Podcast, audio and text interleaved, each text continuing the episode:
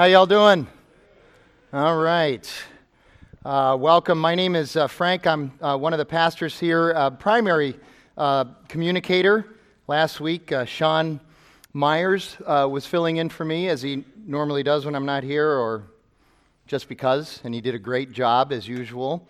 Um, and so I was in Chicago with um, my family. It was our oldest daughter's last home volleyball match of her college career, and they have a senior day and they celebrate that and, and all that. And so it was really exciting and really fun to be there.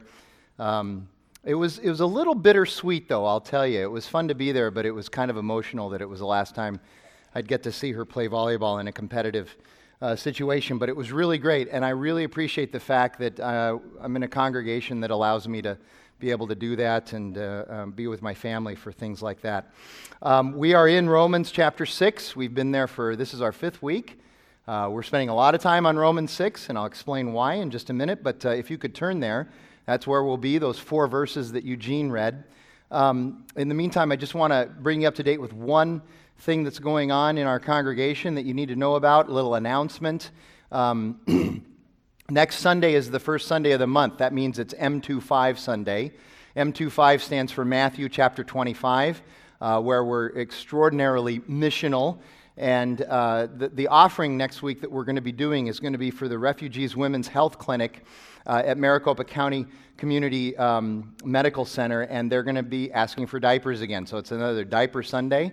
I know we seem to be in a diaper rut, but that's because diapers are needed. So please bring diapers next week for the uh, Women's Health Clinic at the Maricopa County uh, Medical Center. That would be terrific if you could do that. Uh, we are in Romans chapter 6. We're spending six weeks in that chapter, uh, which surprises a lot of people, I know, because uh, when you talk about the book of Romans, usually it's chapters 3, 8, and 12 that get all the press, and they should. Uh, but, but really, if, if you look closely, and the entire book of Romans is magnificent, but if you look closely, you realize why some scholars say that the, the heart and soul uh, of Romans could be traced back to chapter 6. It's an important chapter, which is also interesting because many of the scholars will tell you that, that chapters 6 and 7 of Romans are actually a parenthetical insert that Paul gives us between chapters 5 and chapters and chapter 8 where Paul delineates and expounds on and proclaims the assurances that we have in the gospel in Jesus Christ. He just lays it out for us in chapter 5 and chapter 8 that we are assured of this salvation through Jesus Christ. That it is promised to us by the Creator God of this universe, and He keeps all of His promises. And, then, and so, what he does in chapter 6 and 7 is he kind of deals with all of the pushback that he might get because of these proclamations and these teachings. And so he, he gives us what's known as a diatribe. He sort of throws a question out there that he assumes somebody who's reading this letter might ask. And then he answers the question. And we're going to deal with another one of those questions this morning that you see in verse 15. But I want to give you just the big idea of these four verses verses 15, 16, 17, and 18. Here's the big idea. And it's nothing that, that, that you have never heard before, but we're going to continue to pound on this. Here's the idea there is no such thing as absolute freedom from anyone or anything. Uh, if you're being told that you're going to have freedom in this life from everything, and that that's how you're going to be fulfilled, you need to understand that's a lie. You, you, there is no such thing as freedom from everything and everyone. In fact, we are going to obey something. All of us will obey something, and we're going to spend the next couple of weeks really unpacking that and talking about that. Of course, the wonderful and ironic good news is that to obey the gospel, to obey Christ, to obey righteousness, that's where genuine freedom actually resides the freedom to live in God. So, so we're going to be looking at that. Now, a common but understandable error about verses 15 through 23 in chapter 6 is that they're really just the same thing as verses 1 through 15 in chapter 6. That, that, that Paul is saying the same thing, just saying it differently in these two sections. Well, that's partially true, but in fact, he's dealing with different issues primarily in, in verses 15 through 23. And that's why we're going to spend another two weeks on these nine verses because it's important enough to dig deeper into what he's saying. They really are different. For instance, let's, let's start with verse 15 and compare it to verse 1. A lot of people think they're saying the same thing, they're asking the same question, but they are not. In verse 15, he says, What then? Are we to sin because we are not under law, but under grace? By no means. Now, you look back up at verse 1, and people say, well, what's the difference between that and what he says in verse 1? Verse 1, he says, What shall we say then? Are we to continue in sin that grace may abound? And then he says at the beginning of verse 2, By no means. He answers both questions the same way. But they are not the same question. The question in each of those verses is born completely out of a different motivation. In verse 1, the person who's asking that question is approaching sin in this logical, intellectual way that says, well, you told us in chapter 5 that, that, that the law increases sin. So the more we look at the law, the more we're going to sin. And the more we sin, the more grace abounds. That's what Paul says at the end of chapter 5. He says, if that's true, then why don't we just sin all the more so that grace might abound all the more? It's this way of rationalizing or justifying sin. It's recognizing that sin is bad, but it's putting this good spin on sin. In verse 15, it's a different question, though. Here, it's more simply listen, sin doesn't matter if we're under grace instead of the law, right? I mean, the law, apparently, you're saying, Paul, has been abolished, which Paul isn't saying that. But if the law doesn't matter anymore, then sin must not matter anymore, so it doesn't matter if we sin. So, so the argument here is just simply that sin doesn't matter. You're not trying to rationalize it or justify it. You're just saying it doesn't matter anymore. So, Verse 1, there's a recognition that sin matters and we're trying to rationalize it. Verse 15, it's this idea that sin doesn't matter anyway, so we don't even have to talk about it, but we can still do it. And of course, Paul gives his same short answer to both questions. Me genoito, that's the Greek. And, and literally, it's translated inconceivable. It's inconceivable if you really understand gospel, if you really understand grace, it's inconceivable that you would think that way about sin. It's not going to happen if you really understand uh, uh, uh, grace. And, and, he, and what he's saying here in verse 15 is sin does matter. We cannot get away from that, but there is a different answer to sin than the law, and I want to explain that to you. Most of us, if, if we want to live good moral lives of wonderful behavior, and that would include Christians, most of us will run to the law in order to define that and hopefully uh, find our salvation and our sanctification in that. And Paul is saying that's not where you run. You are not under the law anymore in Christ, you are under grace. Sin still matters, but you don't run to the law to have your sin defined or understood or saved or sanctified. You need to run to Jesus. That's what he's saying. And then in those three verses that follow, verses 16, 17, and 18, if you just read those, and I'm going to read them in a second, there are two words in those, in those three verses that should just jump off the page at you, and you should say, those words must be important because they're repeated uh, uh, a number of times.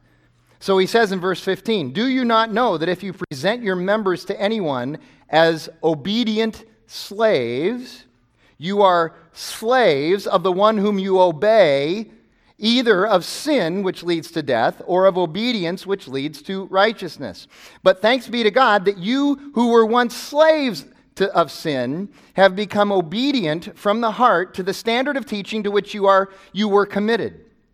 And having been set free from sin, have become slaves of righteousness. So obviously, the two big words in that little passage there uh, are the words obey or obedience, same word in the Greek, and then the word slave. And so we need to look at both of those, but then also we need to look at the concept of freedom as well, because you cannot bifurcate slavery from freedom. Ha- those things just go together. And in fact, in verse 18, Paul claims that we are now free from sin. So there is this freedom aspect in, in that as well. So we'll discuss all three of these this morning. But again, let's start with verse 15.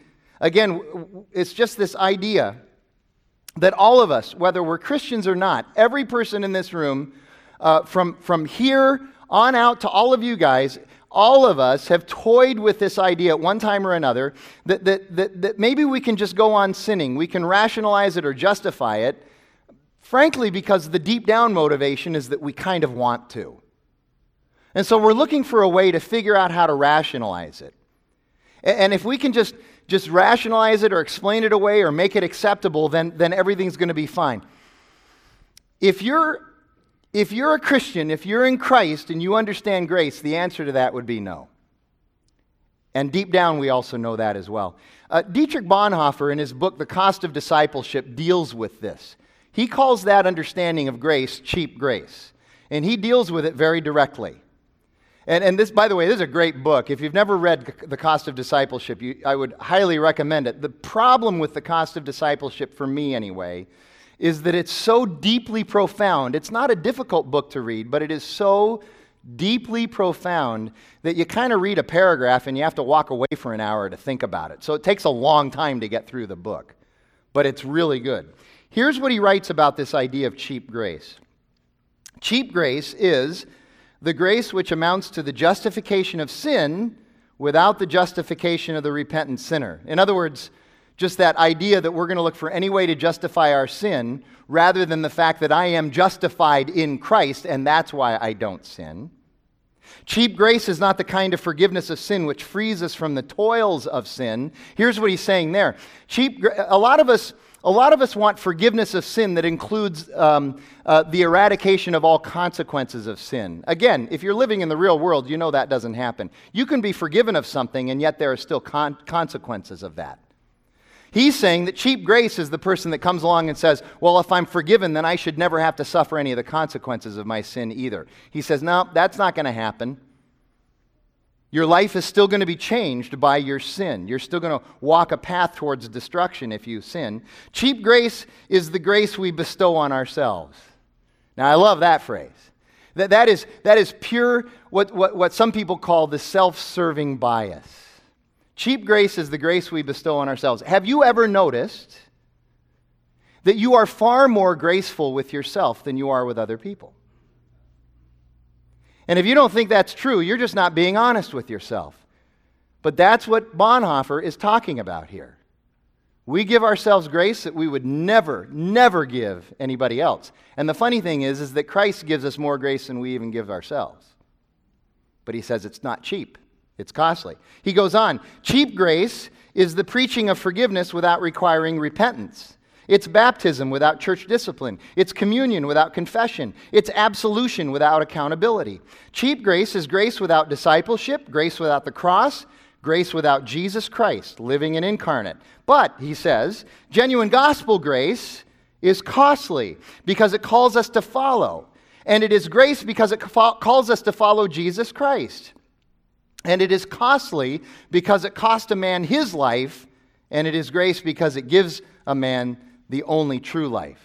It's grace, it's true grace, it's costly grace because it cost Jesus his life in order to give us our lives. That's what makes it costly. But I'll tell you that the, uh, the beginning of that last paragraph, where he talks about what genuine grace is, he says, genuine grace, gospel grace, the grace of Jesus Christ, is costly because it calls us to follow. I am so glad Bonhoeffer points that out. And here's why.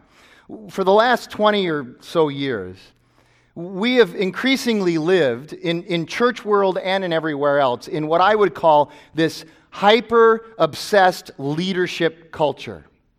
Everybody wants to talk about leadership. Everybody wants to write a book about leadership. Everybody wants to lead a seminar on leadership. Everybody wants to go to a conference on leadership. Everybody has a blog about leadership. And if you're in the Twitter sphere like I am, you realize that everybody tweets about leadership. That is, if you're not a politician. They tweet about other things. But everybody else is tweeting about leadership. It's leadership, leadership, leadership, leadership. Because look at my leadership blog, look at my leadership book, come to this leadership. Everybody is all about leadership. But no one, it seems, no one wants to talk about what I think is even more important, which is following, or what I would call followership.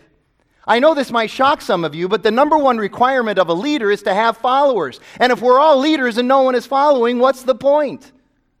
We're all really good and really smart at leadership, but nobody knows how to follow, which is ironic because it is the one thing that Jesus Christ calls us to do. Amen? He says, You're to follow me. Why don't we talk more about followership? Um, Bill Hybels, who is a great leader. Now, if you want to talk about a good leader, let's talk about Bill Hybels. He's a really good leader. He's also written a number of really good books. He's written more than 20 books. Many of them have been bestsellers, and his top selling books have all been about leadership. And if anybody has credibility to write about leadership, it is Bill Hybels. I was at a conference once where he was talking. It was probably a leadership conference, I know. But he was, he was one of the speakers there.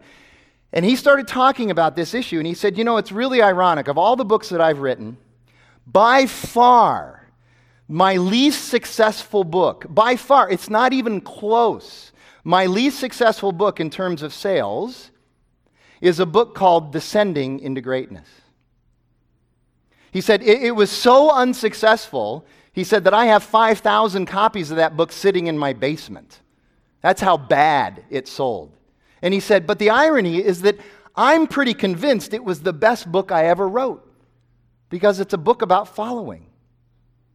But he said the reason it didn't sell, he's convinced, is because of the title. Who in our culture, even in church world where we're supposed to be humble, servants, following, even in church world, who wants to buy a book about how you're supposed to descend? That doesn't sell in today. Imagine if Redemption Church had a conference on followership. I guarantee you we wouldn't have to hire extra employees to handle all the signups for that conference. If we had a conference about leadership, though, everybody would show up, I guarantee you. Hybels says this is absolutely a problem. And he says it, it, it feeds right into our, our issue with pride and humility. We're still stuck on pride because we all want to lead something. But the one virtue that is exalted in Scripture against this is humility.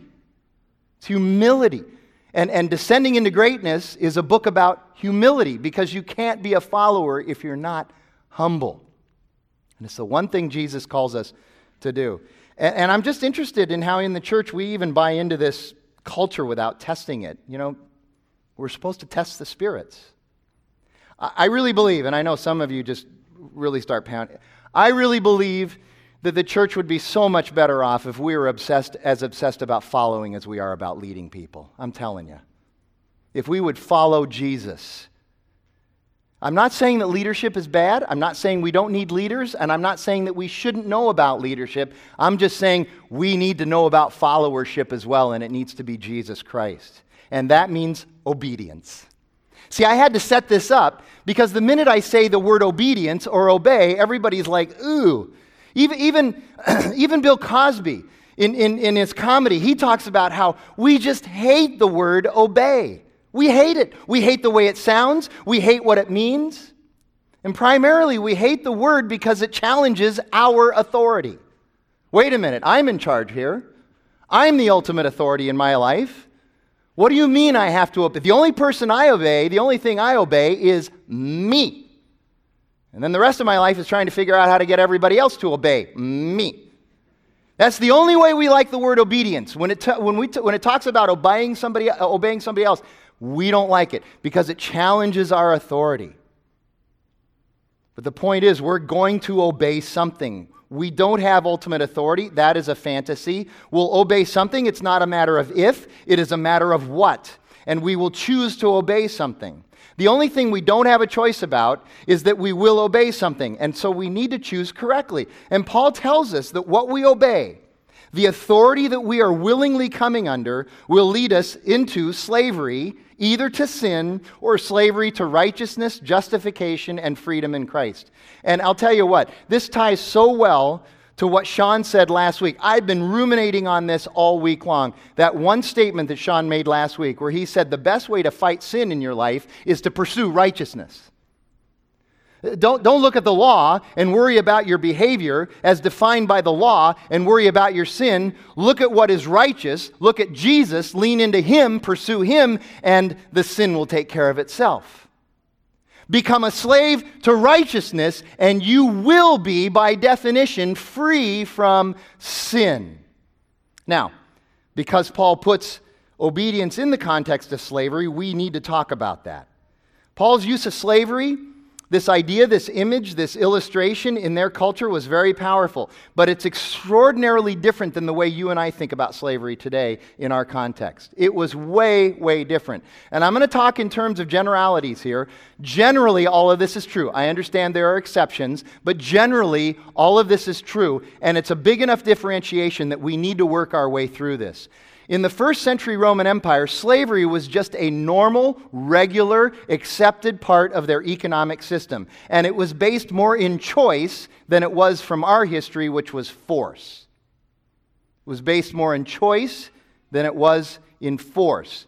Now, it's estimated that in first century Rome, in the Roman Empire, as many as a third of the population were classified as slaves. And, and some people would even say, wow, that's a lot we better be careful that they don't band together and rise up and rebel. And occasionally some of them would, but not necessarily for the reasons that you would think. Most of them would not rebel because they were slaves, because, as I said, the slavery was different than the way we practiced it in the 18th and 19th centuries. Most slaves were, were slaves in the Roman Empire by choice. It was not necessarily a happy choice, but it was a choice nonetheless. It, it, it was a choice based on, uh, you know, well, I've gotten myself into this mess, and I have this choice here, which is really bad, and I have this choice here, which is just generally uncomfortable. I'm going to go with this choice.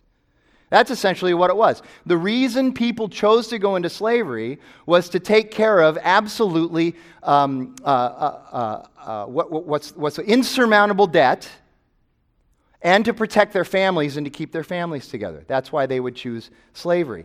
But here's the other thing they were also able to earn their freedom. And the ironic thing is that the vast majority of slaves in the Roman Empire, when they would earn their freedom, they would choose to stay with their, quote, master because they liked it there. And they liked the money they made, and it was able to keep their family together. So they would choose to stay with their master even after they were free to go. They would choose to stay employed by that same person. See, in, in, in the Roman system of slavery, the owners, quote, didn't own the person as property, but rather owned the rights to their labor. 18th and 19th United States slavery, you actually owned the person as property. So please understand the distinction. The slavery Paul is speaking of is born much more out of choice than, than force. And when Paul says slavery, he's talking about what we choose to submit to, what we choose to give authority to in our lives. So when Paul uses uh, the imagery of slavery for theology, it makes a clear statement about the lure and power of sin. And apart from Christ, you and I are going to be slaves to sin we will choose sin. Sin will have authority in our lives apart from Christ. And Paul's not the only one who says this, by the way. He's getting this, I think, right from Jesus in his teaching. Here's what Jesus says in John chapter 8. So Jesus said to the Jews who had believed him, If you abide in my word, you are truly my disciples, and you will know the truth, and the truth will set you free. They answered him, we are offspring of Abraham and have never been enslaved to anyone. I, I, think there's some selective memory issues going on there. But anyway, they go on to say, How is it that you say we will become free? And Jesus answered them, Truly, truly, I say to you, everyone who practices sin is a slave to sin. Apart from Christ, we're going to choose sin and we're going to practice sin. And what's interesting, the, the Jews didn't like hearing this. they did not like hearing that they were enslaved to sin. Nobody who is mastered by something likes to hear that they're mastered by something. And it is argued by John Calvin, among many others, that the more you're enslaved to sin, the more you're going to argue that you're actually free in your sin. Here's how he said it 400 years ago The greater mass of vices anyone is buried under, the more fiercely and bombastically does he extol his freedom. The greater masses of, of vices that anyone is buried under, the more fiercely and bombastically does he or she extol their freedom.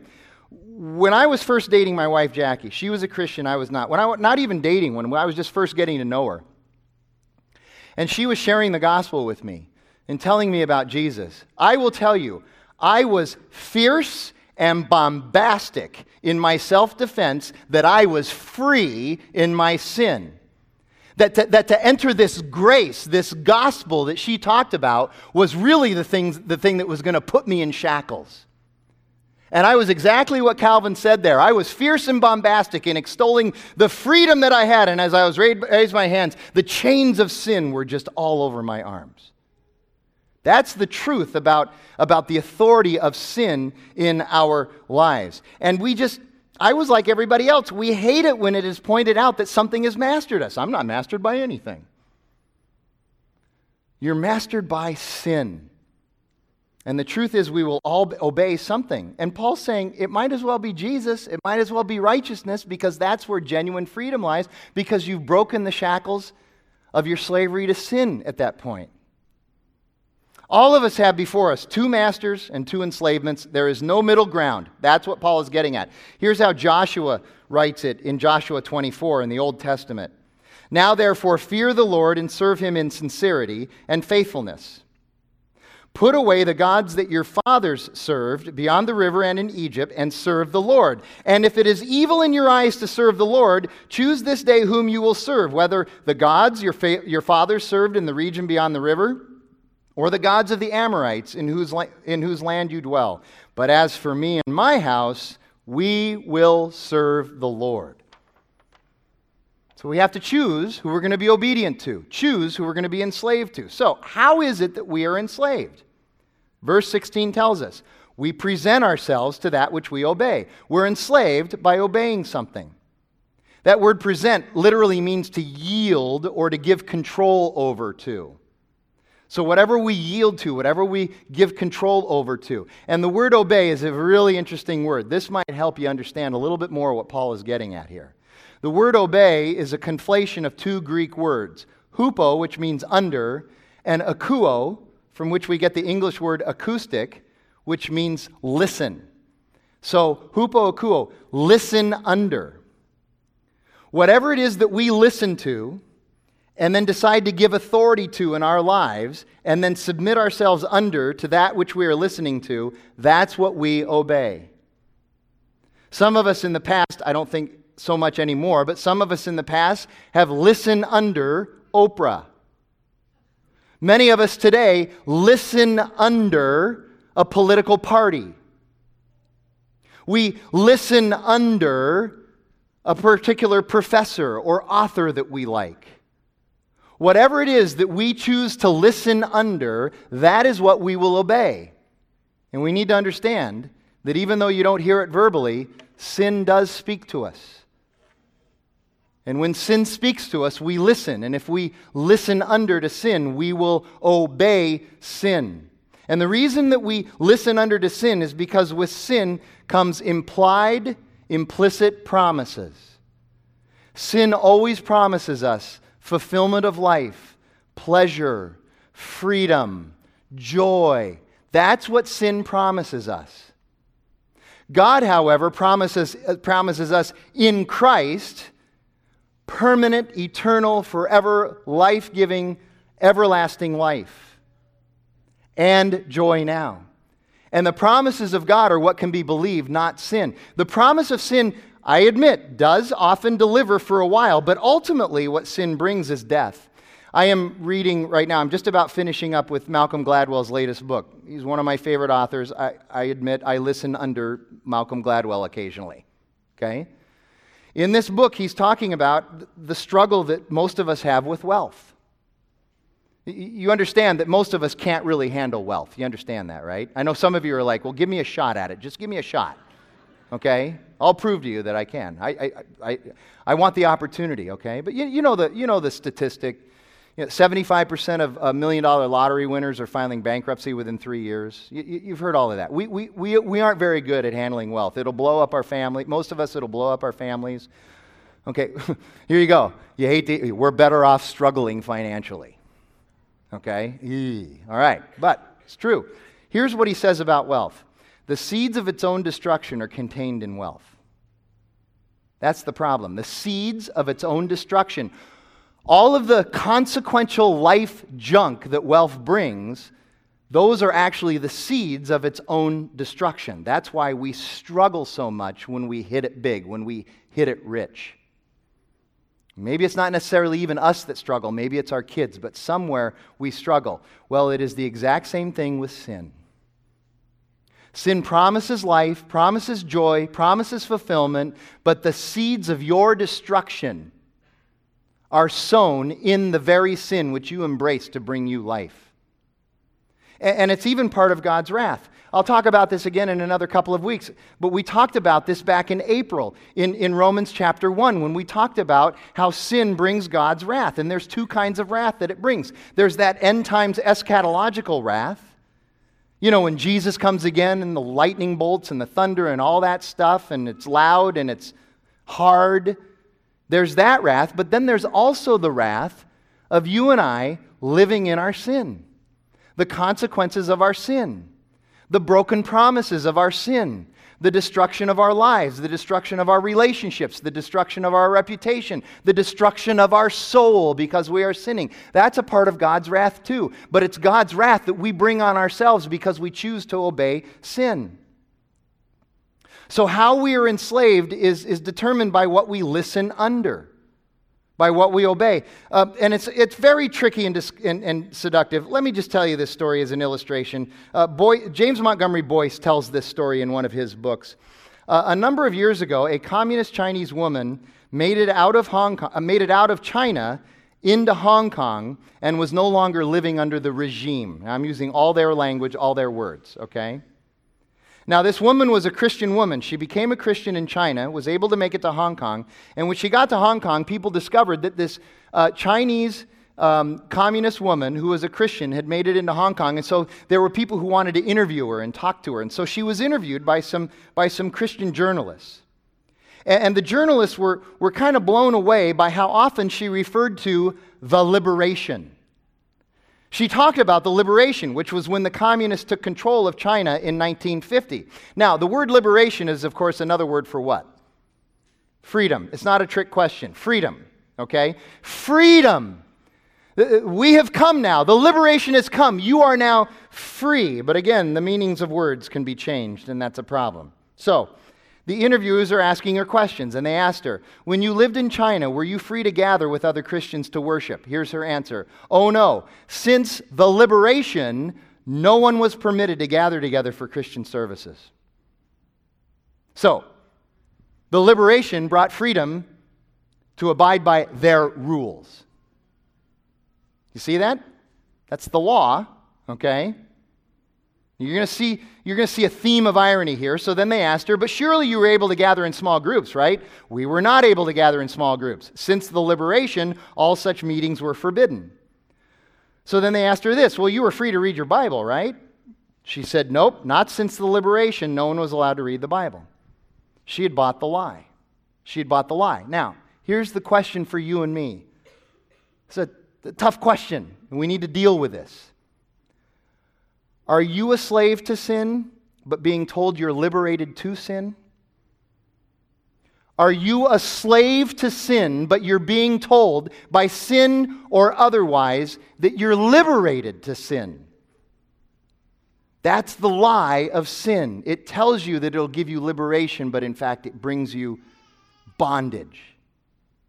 Understand that what we listen to and how we listen will determine our slavery and our freedom. So, Next question is To what are we obedient? In Christ, we are obedient to righteousness, to that which is just, to that which is approved by God. Paul writes in verse 17, We are obedient from the heart to the standard of teaching to which you were committed. And that standard of teaching is grace. It is the gospel. It is the life, death, and resurrection of Jesus Christ.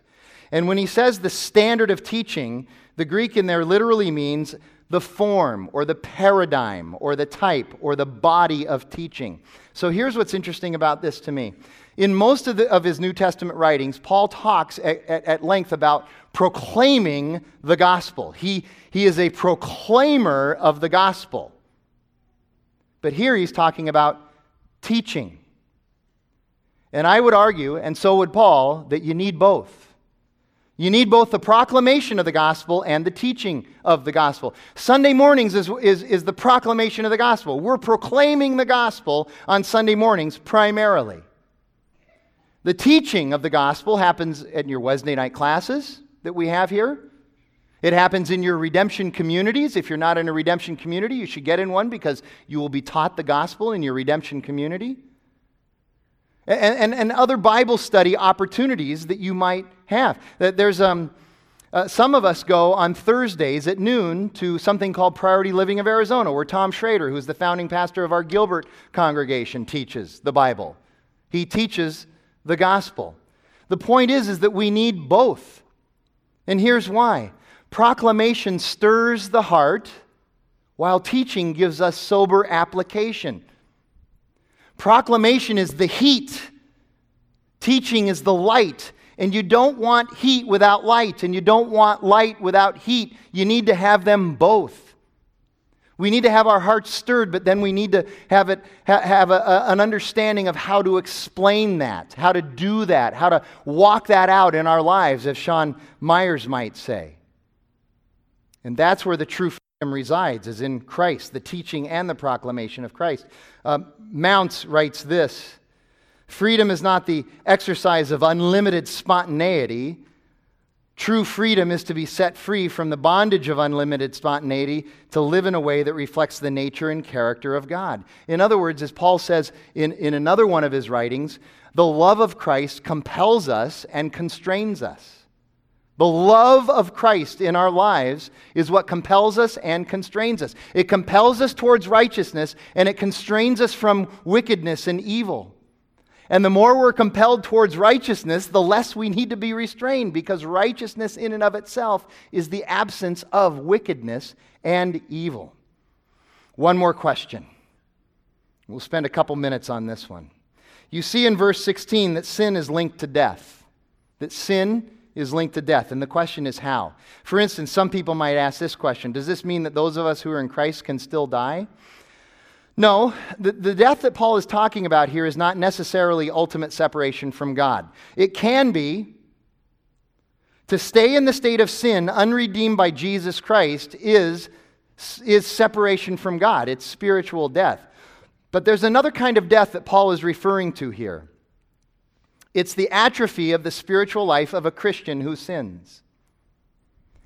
It's the slow, eroding, atrophy of the spiritual life of the Christian who sins.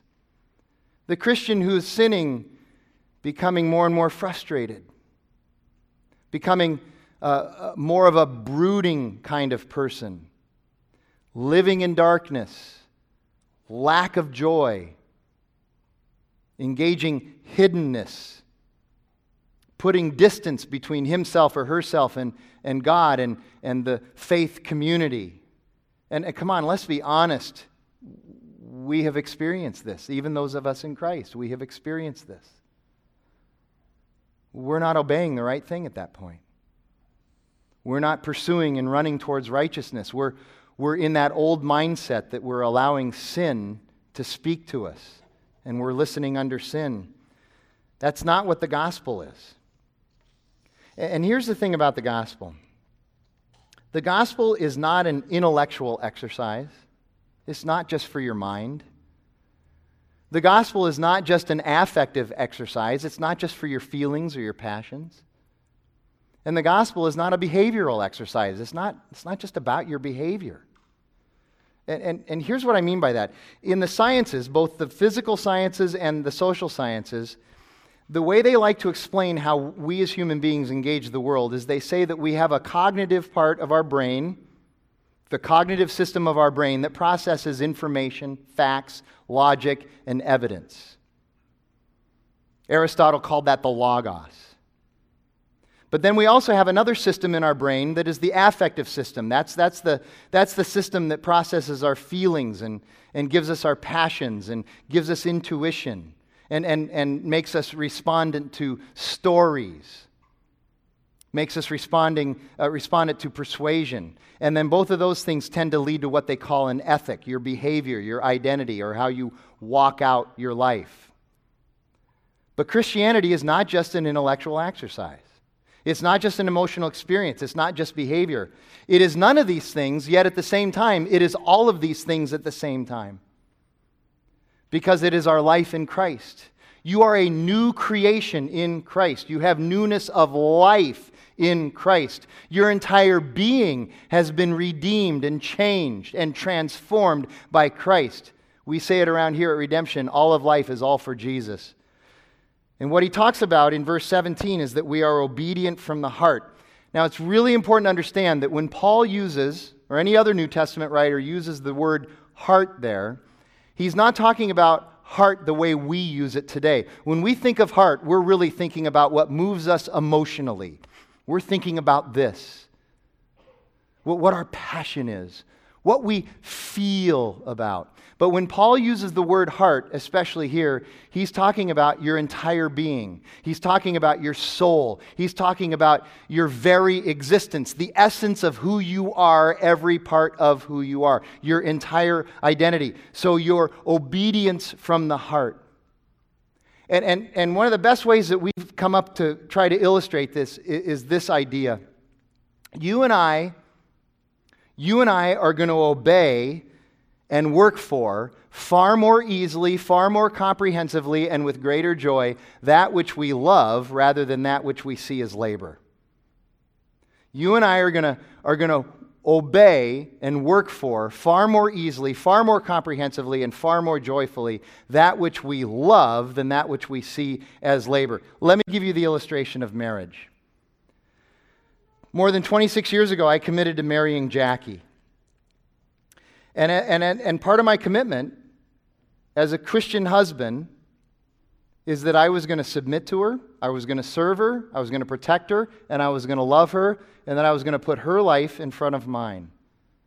That's what I'm called to do in Christ. Now, I know some of you right now are going, well, what's she called to do? It doesn't matter. We're talking about me, and that's the way you should look at it as well. We're just talking about you. You can't change how somebody else is behaving anyway, so don't even bother trying. Let's work on you. I'm working on me here. And, and I will labor to do those things because I'm in Christ, and I'm called to do that by Christ. I read it in the book, and I get that. But, but, if I love Jackie, and I understand in marriage, those of you that are married, you get this. Your feelings of love ebb and flow, right? Right? you can admit it. She knows it, guys. All right? Those feelings ebb and flow. But in Christ, I'm called to do that. But if I really do love her, and I do love Jackie, I find that it's easier and more comprehensive and more joyful for me to serve her and protect her and to give my life for her. I would even describe it as fun. Yeah, been married 26 years and it's been fun. 24 years of fun. Uh, no, all 26. All 26 years have been fun. It's so much easier to do. But then you say, okay, well, what about, what if I don't feel that way? Because I know, I know, some of you don't feel that way. I get it. If you're in Christ, though, this is what you're called to do. Paul calls it the mystery. The mystery. Let me just unpack that for you a second, because I've experienced this in my own marriage too. It's, it hasn't always been cupcakes and muffins for Jackie and me. We're just like the rest of you married people, okay? I look at Jackie sometimes and I think, you know, she's not very lovable right now. What does Paul say in Ephesians 5 25? Husbands, love your wives as Christ loved the church and gave up his life for her. That's what I'm called to do. I'm guessing there are times when Jackie looks at me and she says, He's not very respectable. What does Paul say for wives to do in Ephesians chapter 5? Wives, submit to your husbands as to the Lord. And then later on, in verse 33, he says, You are to respect your husbands. Well, I respect him when he's respectable. No, no, no, no. That's not what Paul's talking about. He's talking about when he isn't respectable and he's not always respectable. Is he, ladies? Can I get an amen on that?